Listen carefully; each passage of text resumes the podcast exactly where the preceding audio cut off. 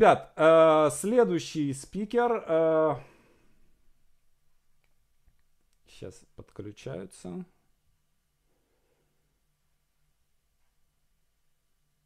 Так, подключается видео, подключается а, Полина Синева, э, сценаристка, и Ирина Гинзберг, которая будет, э, будет переводчиком. Почувствовал вашу, чтобы он вашу благодарность почувствовал. Спасибо, спасибо. большое.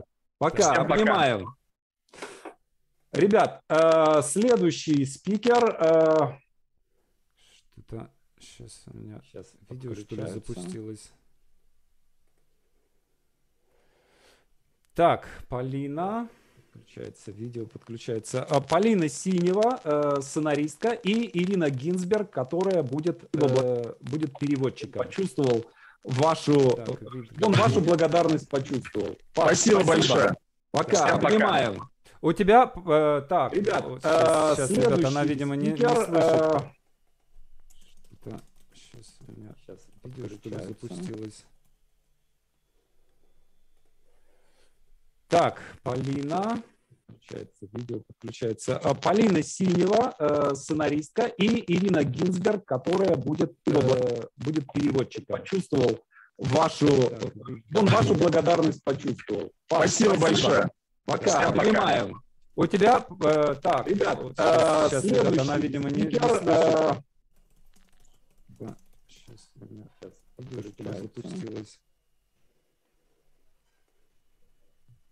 Так, Полина. Включается видео, подключается. А, Полина Синева. Э, так, сейчас э, Ирина подключится.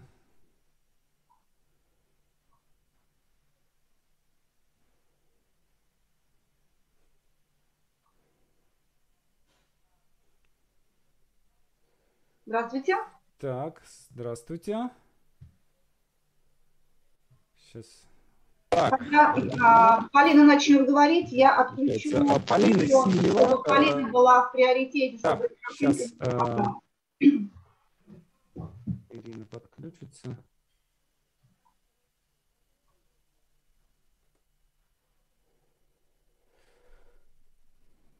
Так, все. Вы в эфире, друзья. А, Саша, может быть, вы сначала представите Полину, и потом... Да, я уже сказал, Полина, Полина сценаристка. Э, это Полина моя однокурсница, мы вместе учились в Авгике у Бородянского. Она была у нас в эфире. Эм, она участвует в нашем проекте «Диалоги», сделала уже несколько интервью. Может быть, если вы смотрите наш канал, то вы уже видели. И сегодня, э, сегодня ее тема э, «Репрезентация глухих в кино».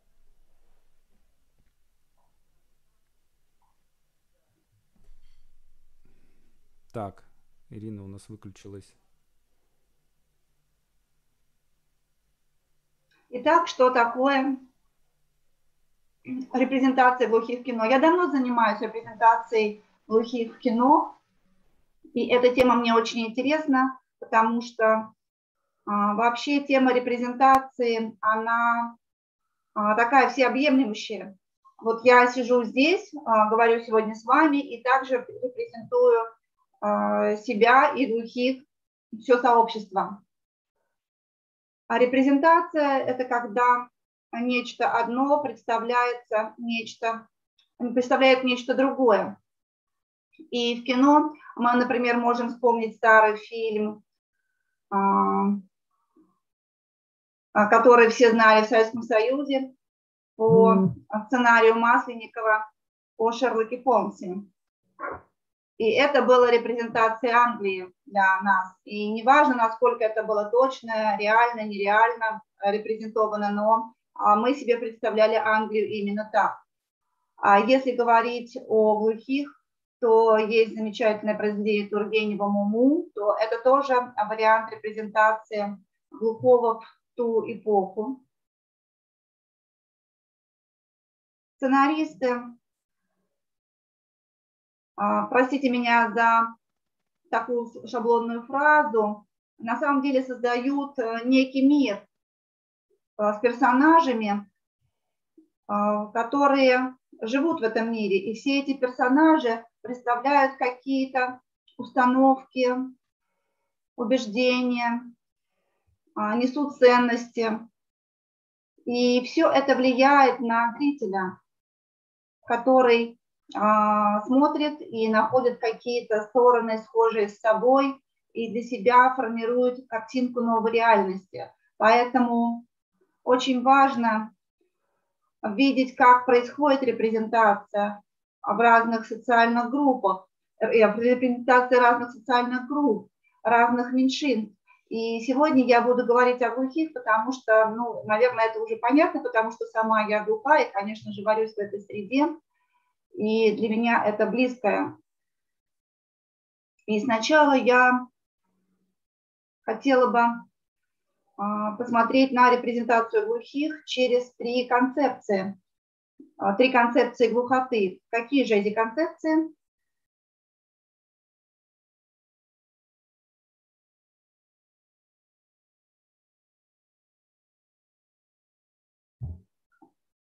Итак, вы видите эти концепции перед собой.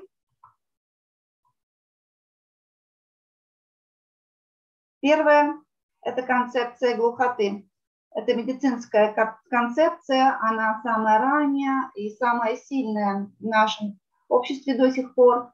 И у медицинской концепции а, основное а, основная позиция в том, что человек глухой, человек с больным ухом, и глухота – это инвалидность, это нарушение, которое нужно лечить, а, вылечивать, а, то есть нужно дотянуть глухого до уровня нормы. А что такое норма?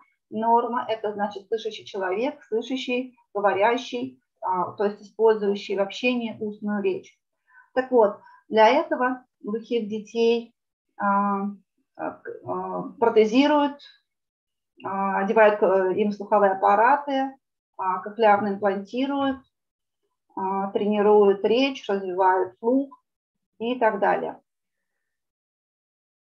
И у медицинской концепции есть очень длительная драматическая предыстория, о которой можно часами рассказывать, но финал будет таков, а, что я вам это рассказывать не буду, просто представлю в конце список, а сейчас очень кратко расскажу о сути. А, так вот, а, с древних времен как же относились к глухим? Древние сообщества были агрессивны, настроены глухим, убивали, например, пример Спарты, где всех людей с какими-то нарушениями умерщвляли всех детей.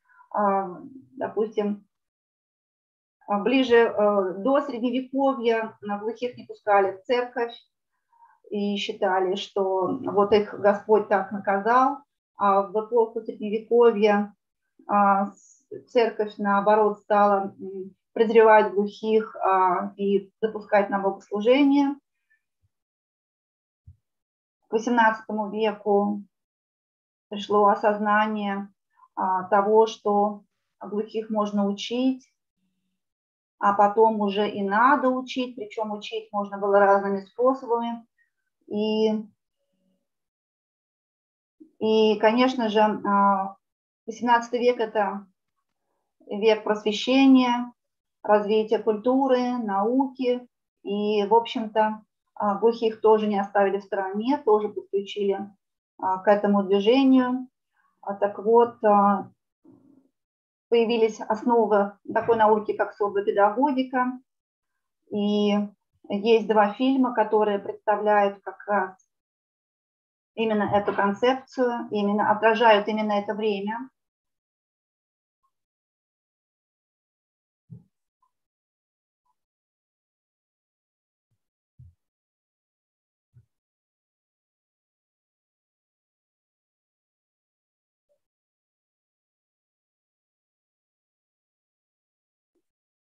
Первый фильм называется «Мариана Урия».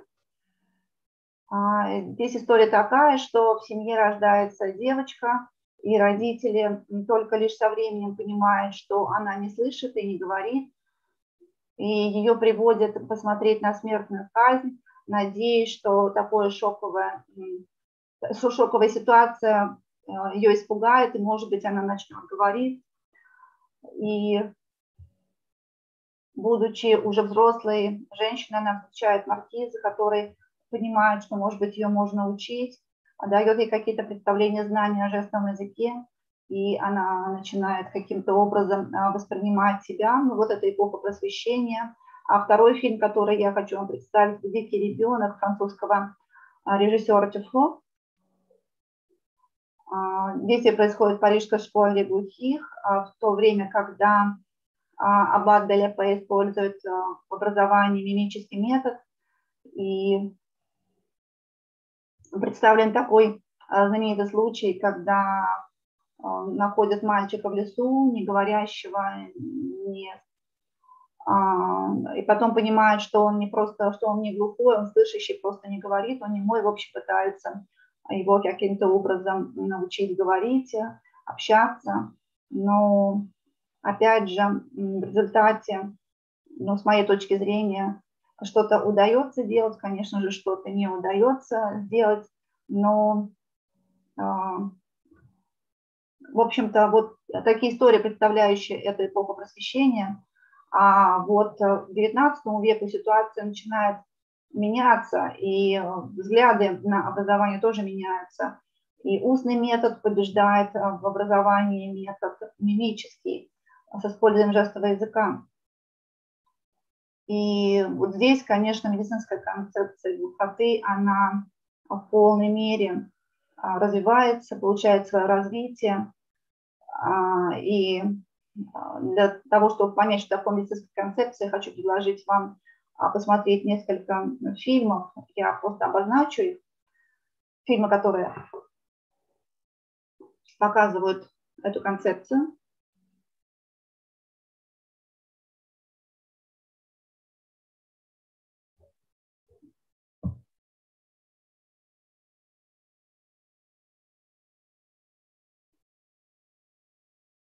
Фильм Мэнди о том, а, как в семье слышащих родителей рождается глухой ребенок. Ее водят по всем врачам, а, думают о том, как ее научить слышать, говорить. В общем, проходят все круги ада, которые проходят все слышащие родители глухих детей, и которые ставят перед собой целью научить ребенка говорить устно. Весь фильм именно об этом, о том, как девочку учат говорить. И финал фильма, когда девочка растет а, и подходит к детям, и ее спрашивают а, голосом, естественно, как тебя зовут, и она голосом отвечает Мэнди. И вот это а, такой, такой момент эйфории для родителей, счастья родителей, то есть показывается высшее достижение, когда ребенка научили, глухого ребенка говорить, и вот она произносит свое имя. А, есть еще один фильм, который тоже предлагаю вам посмотреть, который рассматривает концепцию со стороны а, критического ракурса.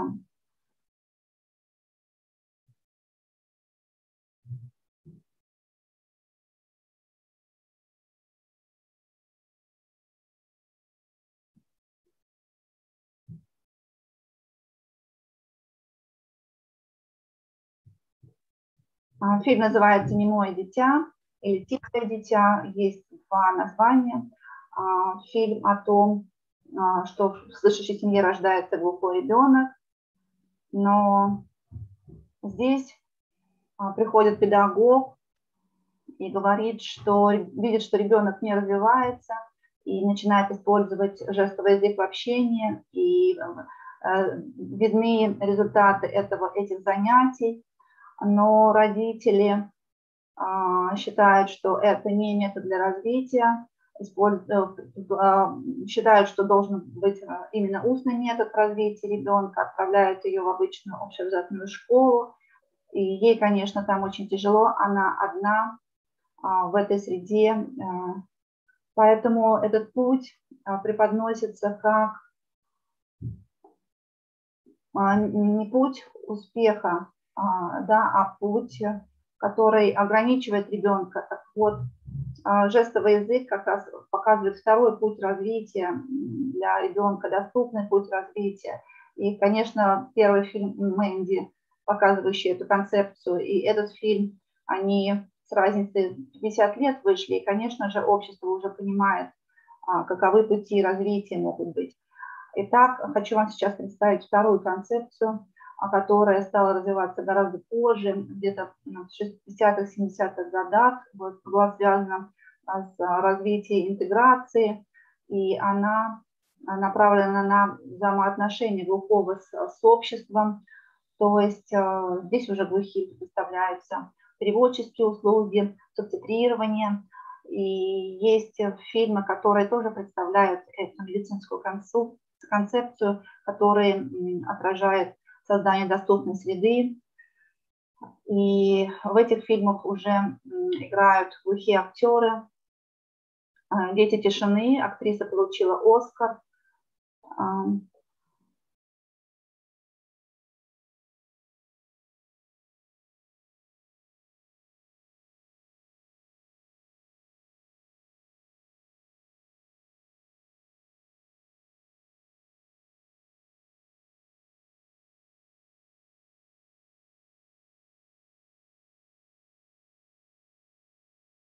Итак, «Дети тишины» фильм о том, что а, слышащий педагог приходит работать в школу глухих и видит, что с глухими все не так просто, а, есть конфликты. А, и этот фильм о таком современном пигмалионе, который знакомится с глухой ученицей, влюбляется в нее.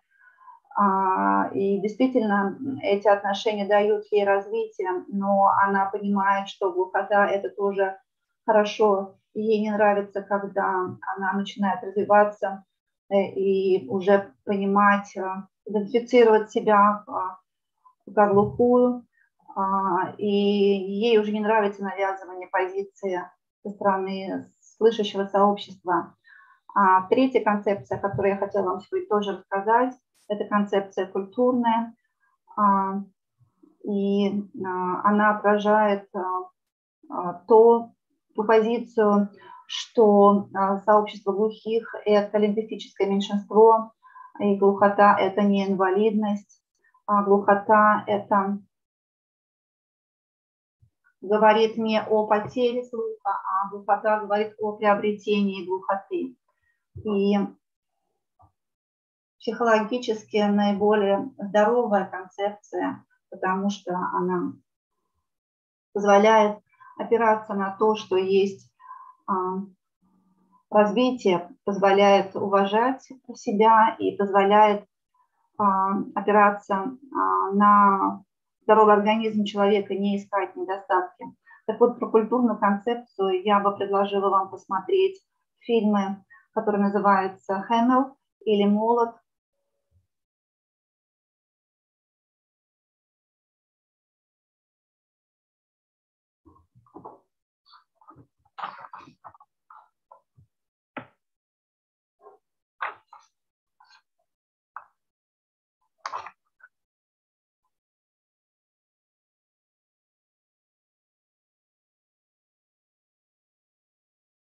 Хэмил Молот – это главный герой, а, которого играет глухой актер. Я бы добавила, что а, фильм «Дети тишины», где играет тоже глухая актриса, и этот фильм «Хэмил», а, где играет глухой актер, это, можно сказать, не быстрое признание того, что глухих, персонажей должны играть актеры с глухотой. Вообще в Америке очень сильная лобби глухого сообщества, и именно это удалось, им удалось э, пробить эти роли для глухих актеров. А Мерлин Мэтлин, а, глухая актриса, которая очень много играет в фильмах, и э, здесь эти фильмы, почему я выбрала именно эти фильмы, чтобы представить вам, потому что здесь совершенно четкое противопоставление двух путей развития глухого человека. А первый а, глухой а, среди слышащих, когда он один, и вторая позиция, когда глухой среди глухих, среди своего сообщества, и он развивается в этом сообществе. Как раз в фильме «Хэмилл» первая часть фильма как раз о глухом в мире слышащих, когда дедушка говорит о том, что он должен учиться в обычной обязательной школе среди слышащих, и он посещает эту школу, а, влюбляется в следующую девушку, которая отвергает его чувства, посещает кружок, где занимается, а, секцию, где занимается борьбой и чувствует себя везде непринятым, чувствует сильный кризис, а, поступает в высшее учебное заведение и опять же не может учиться там, и не может учиться, потому что а даже когда ему создают доступную среду, предоставляет переводчика жестового языка, он не воспринимает этот перевод, потому что просто не знает жестовый язык, и а, для него наступает сильнейший кризис. И тогда он для себя выбирает Рочестерский институт, где, очень, где как раз а, учатся глухие, и он понимает, что он нашел свое место, его поддерживают там, а, он находит свою любовь, он находит себя в этом сообществе, и он может двигаться и развиваться дальше. Общество поддерживает его. Итак, э, я надеюсь, что вы примерно поняли для себя, а, в чем же эти три концепции, медицинская, социальная и культурная, как они преподносят и репрезентируют глухого. И сейчас в нашей жизни на самом деле существуют обе три концепции, они живут и параллельно а, развиваются для государства, а, глухой человек, это человек с инвалидностью по слуху. А, на работе, когда мы приходим работать, и, например, вот сейчас я читаю лекцию через переводчика жестового языка, то, конечно же, это вот вариант социальной концепции, и когда я общаюсь со своими друзьями, а, иду в какие на какие-то мероприятия, где будут глухие, то это как раз культурная концепция. К сожалению, сейчас по-прежнему сильна очень медицинская концепция, а, точно так же, как и социальная концепция уже основательно в нашей жизни влилась, а вот культурная концепция появилась совсем-совсем недавно, и существует не так еще, и не занимает не такие сильные позиции. Она появилась с появлением Центра а, образования и исследования жестового языка имени Галины Лазаревны Зайцевой. И здесь можно сказать, что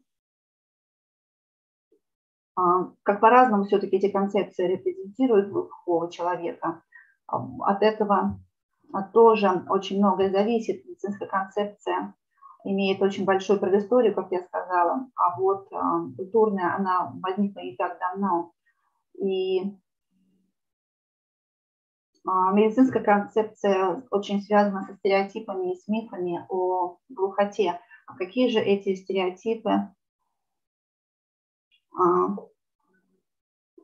Это, наверняка все сценаристы знают Линду Сигер, ее известную книгу, чудесную книгу создание незабываемых персонажей, а также скрытый смысл, где она еще а, как а, хороший сценарий сделать великим. И все, в общем-то, эти книги, они очень актуальны для нас.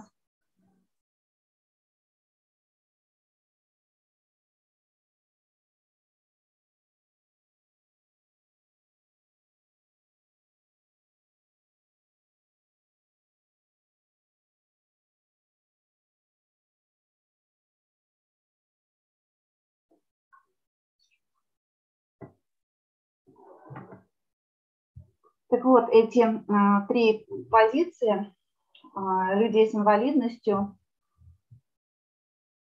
а, три крайности, то есть все эти персонажи отрицательные.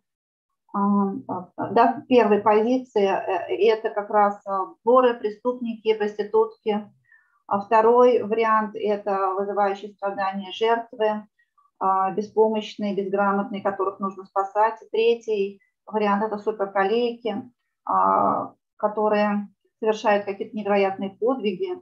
А, и на самом деле все эти три а, линии напоминают нам треугольник агрессии, агрессор, жертва, спасатель, треугольник Карцмана.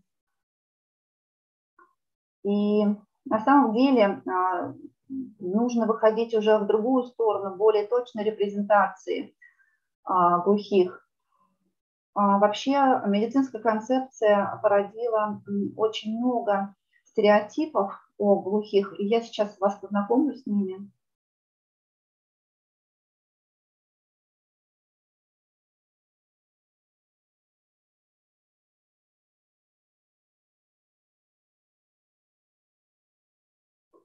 Так вот, а, первый самый популярный миф, а, и, например, в 90-е годы в Лужниках, когда он был еще рынком, а, повсеместно висели объявления «Осторожно, глухие воры». Это старый миф, который вроде как ушел в прошлое, но на самом деле в кино зачастую глухих репрезентуют как продавцов наркотиков, как проститутов. И вот как раз фильм «Племя» непосредственно поддерживает этот миф, но а, в этом фильме можно назвать один большой-большой плюс, а, когда э, режиссер пригласил на все роли глухих актеров, а, работал с ними через переводчика на съемочной площадке, но, опять же, миф, представленный в фильме, очень силен. И еще один миф, о котором меня очень часто спрашивают,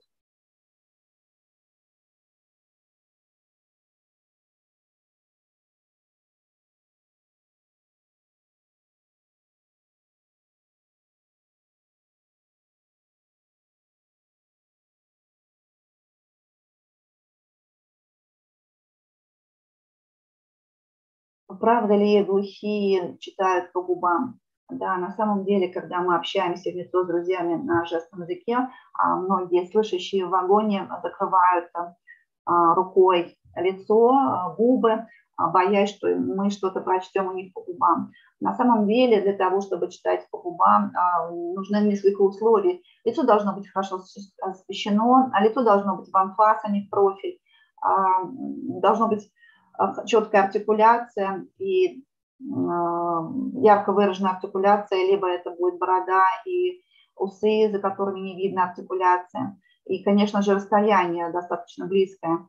А, например, в фильмах «Читай по губам» а, вся история закручивается вокруг ситуации чтения по губам, когда героиня благодаря тому, что умеет чтение, читать по губам а на дальних расстояниях видит, или в другие фильмы, где глухой а, приглашает, глухого приглашает ФБР, а, и он расшифровывает с видеозаписи, что там говорится, не оставляющий следов, или «Желтый глаз тигра» и другие фильмы, сериалы, которые как раз поддерживают этот миф. А вот следующий миф, я сейчас покажу вам его.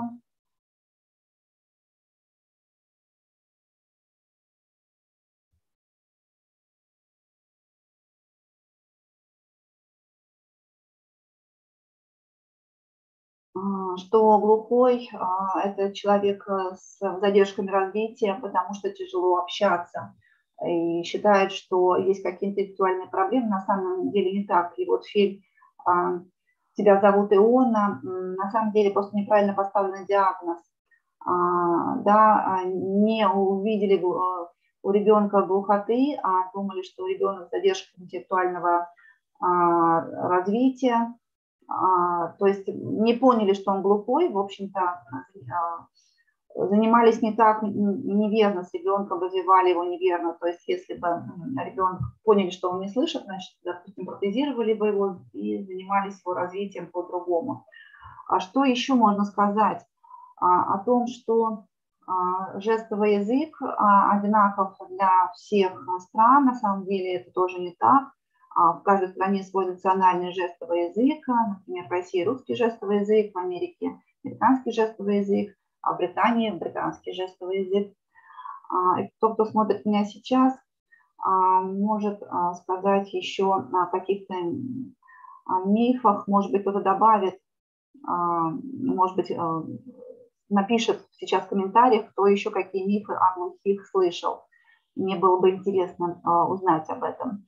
Так вот, медицинская концепция поражает стереотипы, а, рождает стереотипы и мифы, о которых мы с вами отчасти поговорили.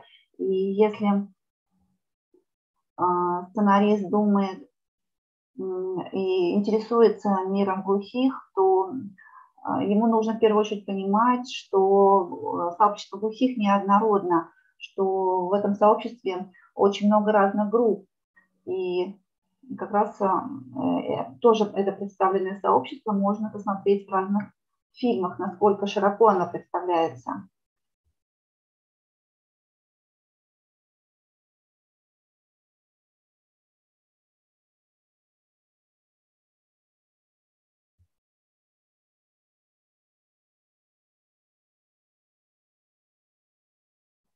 А, я сейчас вам покажу список фильмов, которые как раз представляют вот эти группы сообществ. Есть а, сообщество глухих, которые пользуются жестовым языком, которым нужен переводчик.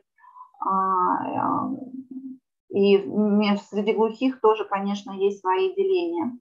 Следующая крупная группа – это слабослышащие, у которых тоже есть свои потребности и особенности.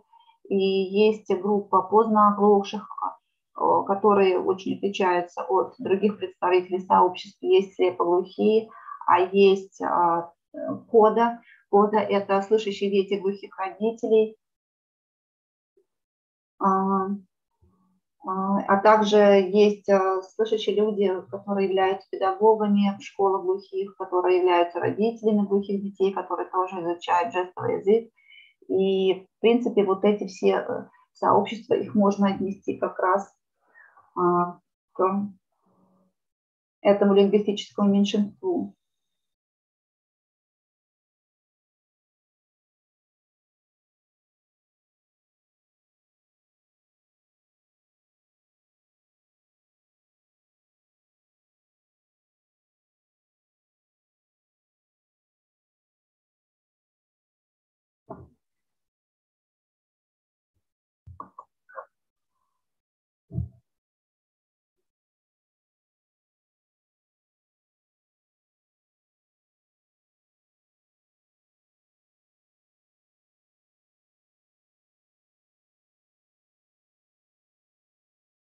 Я бы хотела еще добавить про фильм «Звук металла».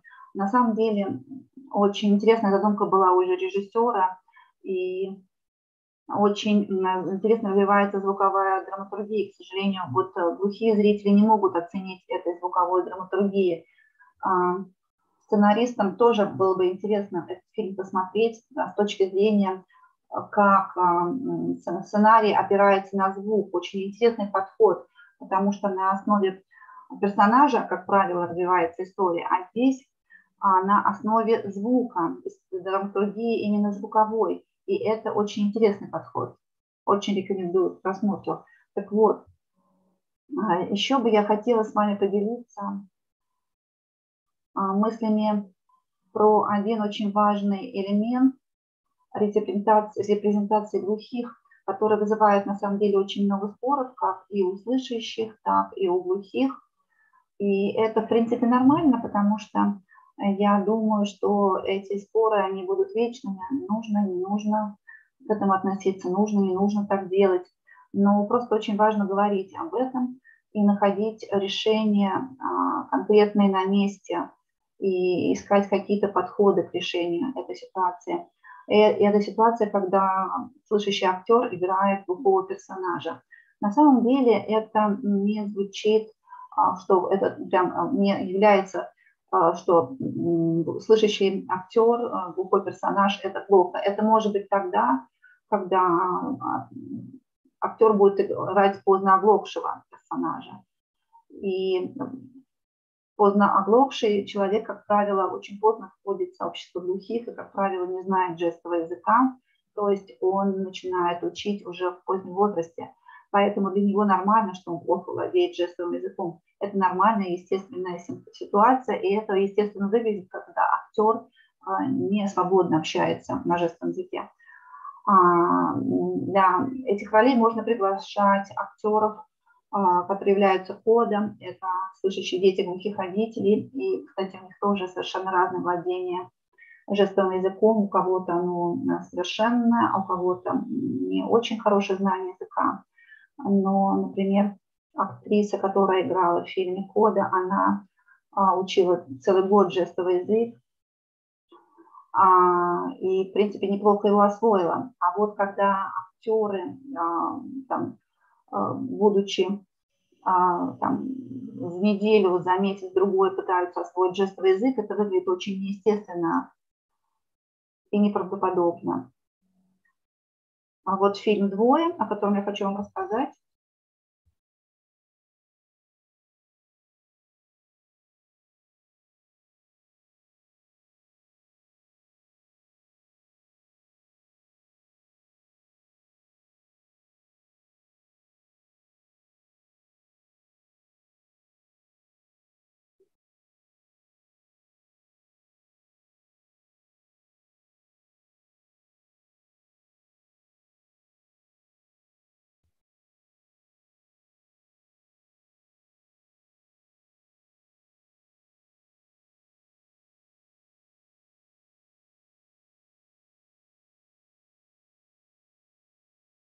Здесь а, слышащая актриса Виктория Федорова.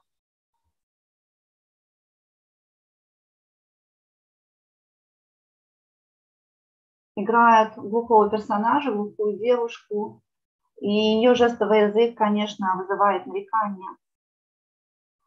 Но отзывы об этом фильме очень хорошие были со стороны слышащего сообщества.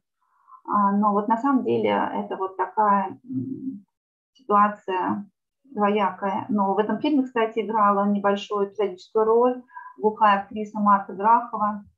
И я не знаю, как режиссер подбирал, но вот такое было распределение ролей в этом фильме. Фильм очень красивый, мне на самом деле фильм очень нравится, я ничего не хочу сказать против, но я как раз вам говорю о репрезентации глухих в кино, и вот с этой позиции как раз обсуждаем вопрос качественной репрезентации глухих. Вот что такое качественная репрезентация язык?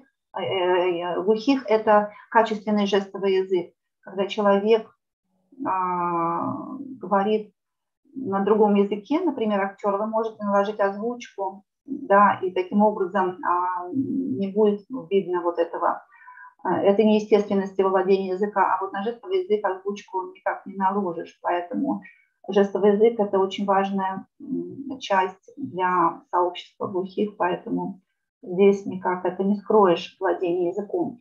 Так вот, качественная репрезентация глухого а, – это когда глухого персонажа все-таки играет по возможности именно глухой актер, который хорошо знает жестовый язык, который знает нюансы, а, который может более глубоко и качественно проработать а, свою роль.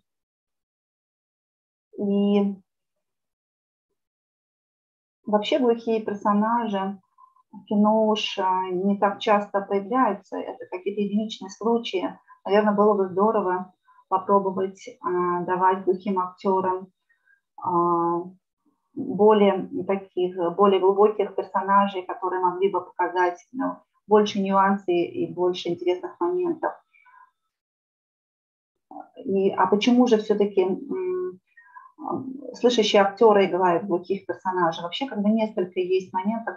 Дело в том, что, наверное, нет общей базы глухих актеров, а также студентов актерских факультетов, которые могли бы предложить их услуги а, допустим, на кинопоиске или где-то еще. То есть нет, наверное, базы. Получается, что ни ассистенты режиссеров, а, ни ассистенты по подбору персонажей не знают, куда обратиться в поиске этой базы. Итак, первая проблема – это отсутствие базы.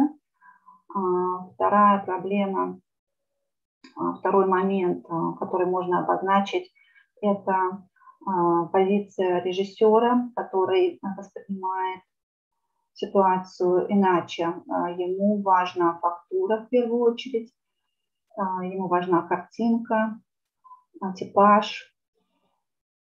И как бы он сам не знает жестового языка, поэтому не может как бы, да, отличить и увидеть эти ошибки в языке, он не может оценить, насколько правильно или неправильно говорит актер на жестовом языке в этой роли.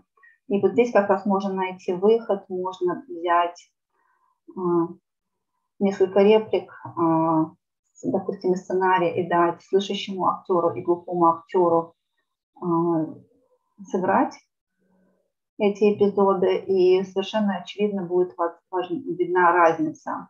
Но в любом случае всегда можно попробовать.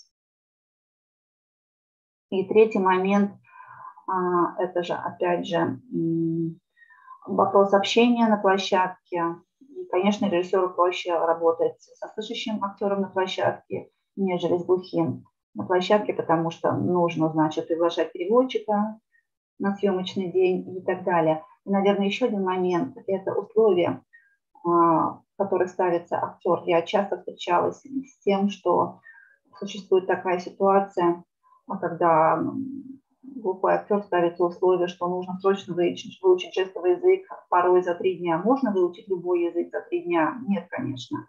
Да, может быть ситуация чуть лучше, когда а, на обучение предлагается месяца до трех, но все равно да, а, в фильме «Кода» а, актрису, персонажа играла актриса слышащая, но она учила жестовый язык целый год. И чаще всего нашим актерам не дается столько времени. Вот. И, конечно, сообщество глухих, когда видит такую репрезентацию членов своего сообщества в кино, конечно же, это вызывает недоверие. И порой это какие-то абсурдные моменты у этих персонажей в фильмах. Что еще можно было бы сказать по этому поводу? На самом деле это такой дискус, дискуссионный вопрос, но я все-таки ставлю на позицию качественной, позиции качественной репрезентации, и для этого нужно делать research, говорить с людьми, а, специалистами по этой теме, по возможности приглашать а, не слышащих, а глухих актеров, простите за оговорку, приглашать глухих актеров на роль глухих персонажей. И все-таки самое главное, нужно попытаться увидеть в глухом, не глухого, не человека с инвалидностью, а все-таки личность. И тогда история будет э, более интересна, она будет вызывать отклик от зрителей. А куда же можно обратиться, или к кому можно обратиться, если вдруг у вас возникнет какая-то идея а, включить глухого персонажа в сценарий. Я сейчас вам предоставлю список, к которому вы можете обратиться в случае необходимости.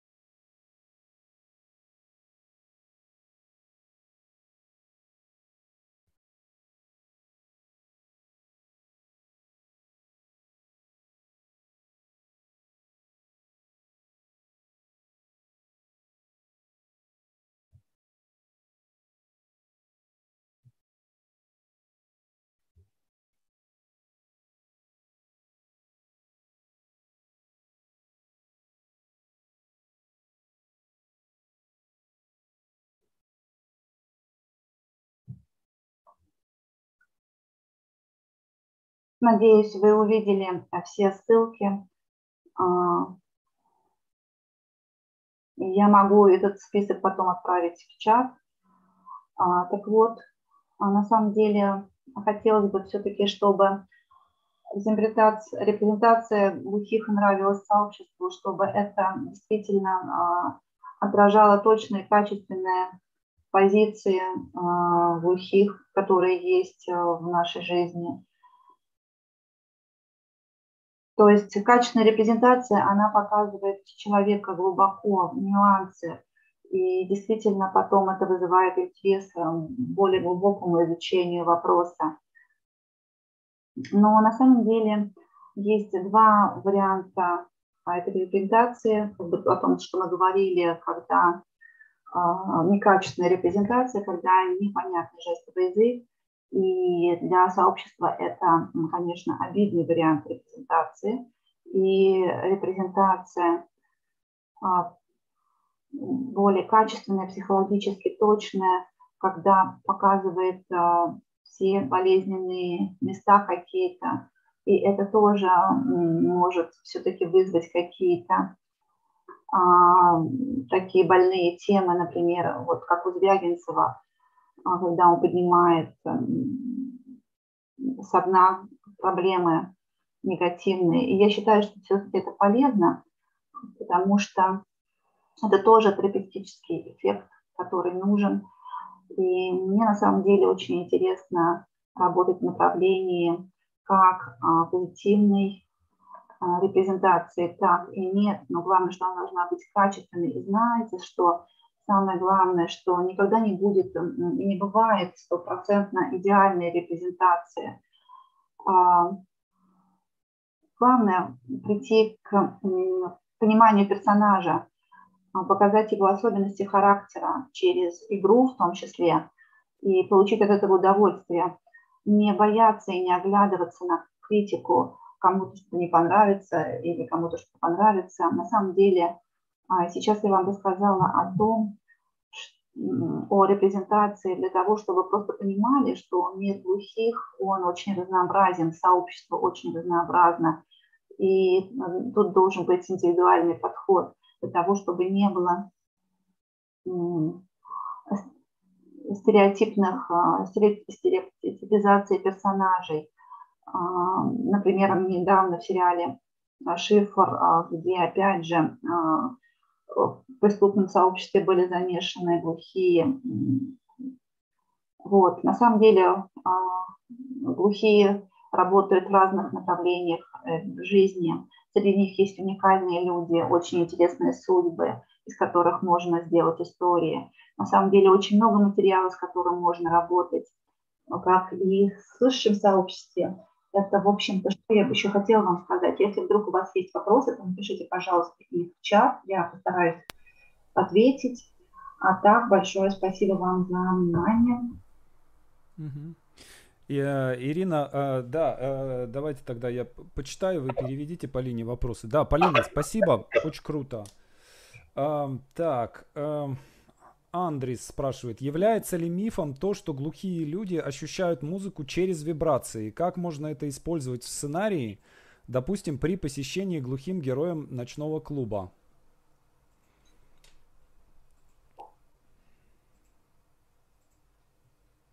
Да, да, я тоже забыла упомянуть об этом мифе. На, на самом деле глухие нет тотальной глухоты, глухие хорошо воспринимают музыку, как правило, нет таких людей с тотальной глухотой, потому что а, даже глухие с большой потерей чувства, слуха очень чувствуют вибрацию, поэтому глухие ходят на дискотеки, а, любят слушать музыку, и я не меломан, на самом деле сама, вот, но это моя личная особенность, это не именно потому, что я глухая, я не хожу там на дискотеки, в ночные клубы, но на самом деле большинство глухих очень любят музыку и ходят на дискотеки. Угу. Так, Юрий спрашивает, как вы считаете, фильмы про неслышащих людей должны быть нацелены на слышащую или слабо неслышащую аудиторию?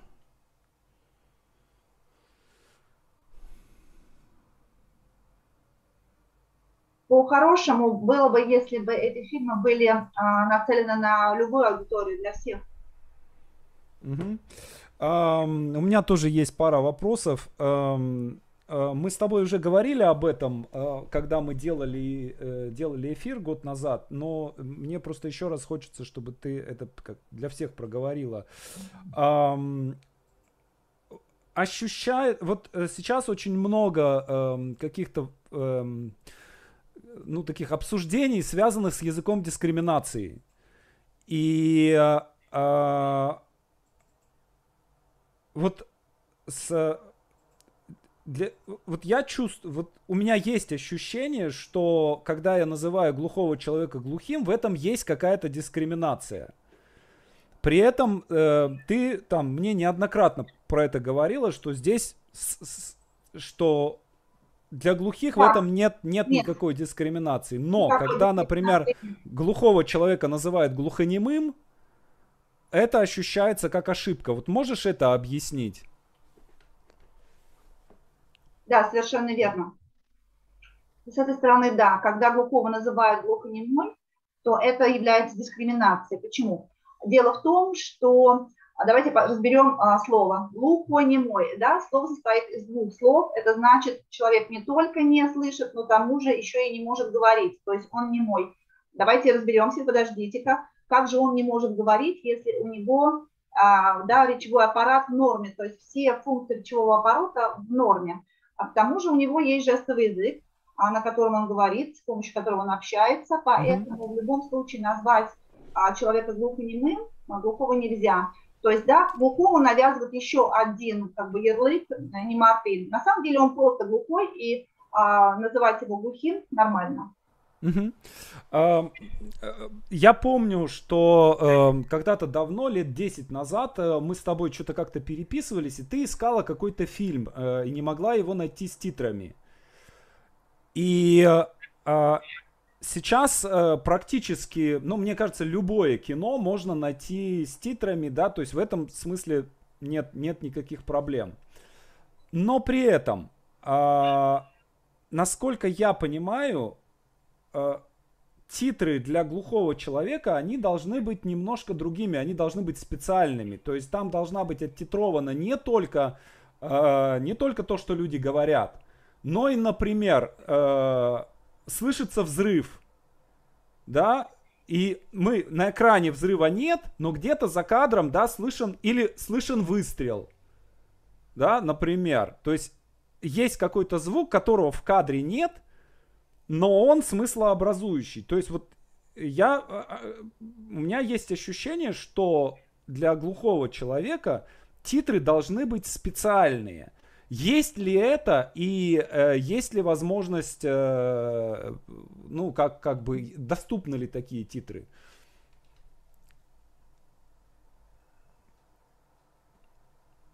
Хороший очень вопрос. Саш, я бы отвечу сначала на первую часть вопроса. Mm-hmm. А, сказать, что ко всем фильмам есть титров абсолютно без проблем на самом деле нельзя. Не все фильмы сейчас есть. В основном иностранные фильмы, не с титрами. Вот это без проблем. Ко всем зарубежным фильмам есть титры. А вот с русскими, а, с нашими отечественными фильмами до сих пор существует проблема. Я, как правило, отдельно заказываю субтитры. А в кинотеатры русские фильмы идут без субтитров, только на специальных сеансах, специальных показах. Где-то можно найти наши отечественные фильмы с субтитрами. Например, хотела посмотреть на кинотавре какие-то фильмы, но мне нужно ждать, а, когда будут к ним субтитры. То есть, а, да, допустим, одновременно вместе со слышащей аудиторией я не могу прийти на кинотавр, на кинотавр и получить удовольствие от просмотра. Вот, я говорю про отечественные фильмы. Вот здесь пока, на самом деле, есть проблема с субтитрированием. А теперь вторая часть твоего вопроса, Саш. А, да, действительно, я согласна, что субтитры а, должны быть с упоминанием каких-то а, смыслообразующих звуков, а, да, то есть, допустим, выстрел, а, какой-то взрыв, безусловно, это делают, например, на сайтах, когда глухие делают субтитры, вот здесь как раз, здесь и озвучка различных звуков происходит, вот, mm-hmm. а на слышащих сайтах вот нет упоминания как раз этих происходящих звуковых эффектов. Но на самом деле это, конечно, важно, в общем-то, зависит в большей степени от сюжета. А, было бы здорово, конечно, если бы все задумались о том, что, в общем-то, необходимо озвучивать и происходящие звуковые эффекты, случающиеся в кадре и вне кадра. Вот, это было бы здорово, конечно же. А звуковое сопровождение, оно очень важно и нужно. Ну вот э, мы вчера смотри, мы сейчас смотрим сериал э, "Игра в кальмара" и, э, например, там построена сцена. Человек уходит, э, да, э, он оставляет одного персонажа за кадром, сам уходит, и слышен выстрел. То есть мы понимаем, что этого человека убивают. Э, и я понимаю, что, например, если ты не слышишь этого выстрела, то для тебя смысл сцены вообще теря... полностью смысл теряется. Да, ты прав, да. В этом случае, конечно, здесь очень важно да, в субтитрах добавлять, потому что нам нужно понимать происходящее действие, конечно. Угу. Um, еще один момент. Um, авторы, которые относятся ну, к разного рода уязвимым группам, они очень часто замыкаются внутри своей темы. И э, понятно, да, что там для каждого эта тема становится, ну, как бы целым миром.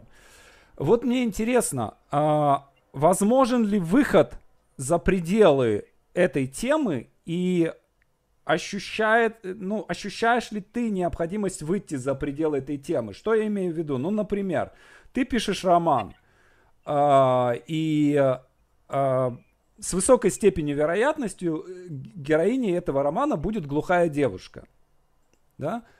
А может ли быть так, что ты будешь писать роман о слышащих героях, и там не будет вообще ни одного глухого персонажа? Да, то есть, э, что ты вообще как бы эту тему отодвигаешь и начинаешь существовать за ее пределами.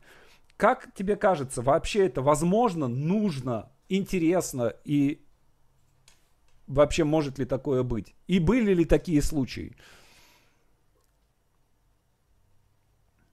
У меня такие случаи были. Я даже в своем резюме пишу, что у меня два направления в работе. Сценарное, сценарий для общей аудитории а, и сценарий для глухой аудитории. То есть я это и так уже а, делю, и мне комфортно работать а, и в одном, и в другом сообществе. Я не могу замкнуться и не могу игнорировать, допустим, работать только на слышащую аудиторию. В принципе, два направления мне интересны. Mm-hmm.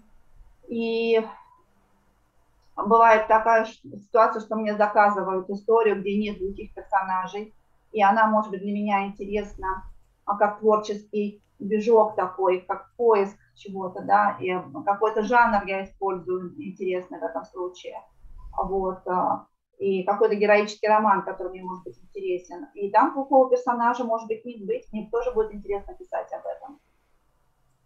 А вот для глухой аудитории, да, конечно, это будет более социальное направление, мне интересно исследовать а, какую-то часть себя, в том числе, как я, а, ощущаю себя в этом мире, и что, для, что мне это дает, что я могу из этого взять. Вот. И через тексты я лучше могу понять это, какую-то свою боль оценить или какое-то восприятие себя как глухой и других глухих во взаимодействии с разными группами и сообществами. Опять же, это вот через тексты для меня это более понятно становится.